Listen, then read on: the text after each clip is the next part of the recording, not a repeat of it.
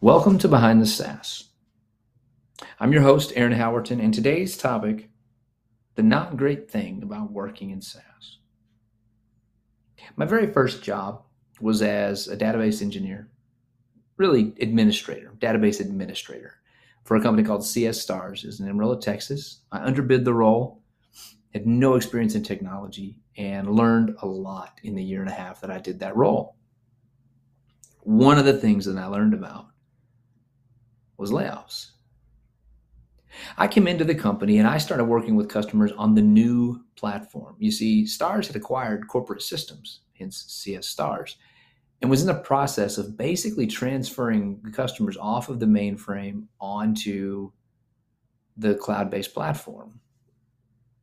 And every so often, they would come down and make cuts. Now, I didn't have any visibility of this at that point in my career. I had no idea what any of this meant. But I remember coming to work one day and walking into the office and going to my cubicle and sitting down. And the normal noise in my office was just a lot of people hitting on keyboards, a lot of typing, very quiet, people on headphones, head down doing the work. But this day it was chatty. People were lounging around in other people's cubes and talking, and it was very unusual. So, of course, I stopped and asked, what's going on? And they said, HR showed up today. Now, I'm going to protect the person's name because he's a really good guy, and he's done really well otherwise, and I just hate to bring people into it. But, it's one of those things, like HR had a bad rep because every time he showed up, he came in early mornings, showed up at the office before anyone else, kind of avoided the sight of it, right? Him walking through was a bit of a omen. And then he would start calling people in. And so what happened on those days is that everybody just stopped working. Productivity tanked. Because why work if you're about to get fired? It was so surreal. And I didn't have any concerns about myself. I was working on the new platform. I was the only database manager on my team that was working on customers on the new platform. And I had gotten to a point where I was helping all the other senior people understand what to do in the new process and the new tools that are tied to the new platform as opposed to the old one. I was confident I was going to be fine. When I asked everybody else, what are you waiting for? And they were like, we're waiting on our severance, which I found really interesting because what I learned is they'd been doing this every 6 to 12 months for 3 or 4 years by the time I showed up. It was common. People had been working at Corporate Systems so long. This is the old model. This is the old way it works. Those 15, 20-year employees, that's when they started. That's how long this company had been around. They had built up such a great pool of experience, they could not afford to leave the company because they knew they were going to get cut eventually. They knew that the mainframe would eventually be shut down and anyone and everyone supporting that system would eventually get cut. And when they got cut, they would get severance, and they knew what the severance package looked like. So it was based on experience. And when you look at the opportunity cost of getting a new job, it just made more sense to keep going so you could get that payout, because some of these people got payouts that were equivalent to nearly 2 years of salary. So people just endured. They'd come to work, HR would show up, they'd kind of take a day off and wait and see what happened. And if they didn't get cut, they'd come back tomorrow and start over. Now, I found this remarkably stressful. I was young at the time, had no idea what was happening, could not fathom what it would be like to just sit around and wait to get cut. I couldn't understand it. But I really still don't today. I mean, after a 15-year career in SaaS and taking a different approach where I've been able to grow responsibilities and income through transition, I never would have made it in that way anyways. But that mindset, right, just to see people so defeated gave me an early sense of what the potential is. And since then, I've worked at multiple companies and have seen multiple layoffs. I've had to shut one company down entirely. It just didn't make it, and I was the last man out the door.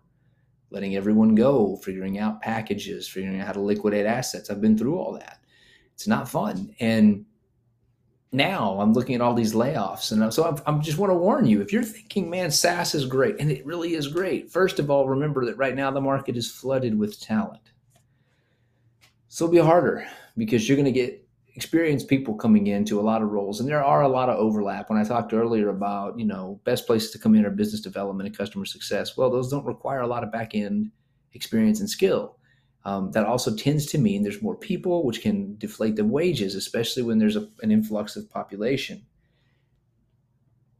So right now is not necessarily a great time to try to break into SaaS, because you're talking about more than 50,000 people this year, according to Crunchbase, that have lost their job. But that's really the biggest risk. And you can kind of mitigate it some. Not in that, you know, like if you start your own company, clearly you have control over your hiring. But if you look at the growth rate of a company, there's this cycle in SaaS of funding and growth, growth driven by hiring, hiring driving sales, sales running up, all that increasing costs because operations may not be where they need to be. So ratios go up, and then they need to make an adjustment because of the market or investor pressure or whatever it is. So they make a cut, and you can kind of see it in the numbers and really in the hiring numbers. Any company that's rapidly scaling has that potential risk. What are they doing to mitigate operational cost? How many operations people are they hiring right now? How many of those people came before the push? If you're hiring a lot of operations people during a big push, that's because they need people to actually do the manual work of running the company. And if they can't get the sales to catch up, to keep up, and you don't get to actually fix the operational processes and develop something scalable, there's going to be risk involved. So the sooner you are into the company on that curve, typically the better off you are as well. It's almost a first in, first out kind of model. But then they may balance the cuts on the different teams and roles. You know, my last cut, again, this last one for me, that was the first time I've ever been involved and included in an actual cut like that. And it's not personal, but man, it feels it. And the good news on the other side of that too is if you're involved in a reduction in force, they call a RIF in these layoffs, it doesn't look bad on you. That doesn't hit it's not like it's hitting your credit score and you can't do anything, or it's hitting your report card and hitting your GPA. Like, people in the industry understand this rhythm. They get it. They don't hold people responsible for the layoffs that they experience by their company. So that's a positive. The downside is, because of the way the U.S. economy is built and health insurance is tied to our jobs, and then our income is heavily driven, you know, we have a hard time in the U.S. kind of getting ahead and saving and all that. Like, for a lot of people, this creates crisis, because what happens with healthcare? What happens with your income? How much money do you have saved up? Are you living beyond your lifestyle? Lots of really big questions. So as you get into this, you need to think about that. Now, I'm really thinking right now about all the people that I know personally that have been impacted by what's happened, including myself. And I'm fortunate. I work in a space where there's really not a lot of people, I've learned. And I didn't know that when I got into it. I kind of lucked out, because about 5 years ago, I managed to get into partnerships and then partner operations and develop some experience that a lot of people don't have. And that's valuable, which helps, but clearly it doesn't make me immune. So if you're out there and you're thinking, man, I want to work in SaaS, keep thinking it. Do what you can to try, but realize that right now, at this point in history, being November 2022 for posterity, the market is flooded. There's a lot of people out there looking for new jobs, looking for places to land. But that's also the good thing about SaaS, is it's pretty resilient. So in the moments when these companies are shaving off their top and getting rid of some of the meat, that's going to fall right onto somebody else's plate. There are companies that will move quickly to snap up the best talent and keep them going. So it's not impossible. It's definitely not impossible for you to succeed in SaaS. It's not impossible to build a great career, and there's not a lot of bad in it. There's a lot of good, especially as bro culture starts to deteriorate and we see a better focus on mental health, work-life balance, and remote life especially. SaaS opens up all kinds of doors. So as always, if you have any questions or interest, if you want to learn more about this or just talk with somebody about it, please feel free to reach out. I love having these conversations. Would love to connect you with other people. I can be found on LinkedIn. This is Aaron Howerton. Good luck partnering.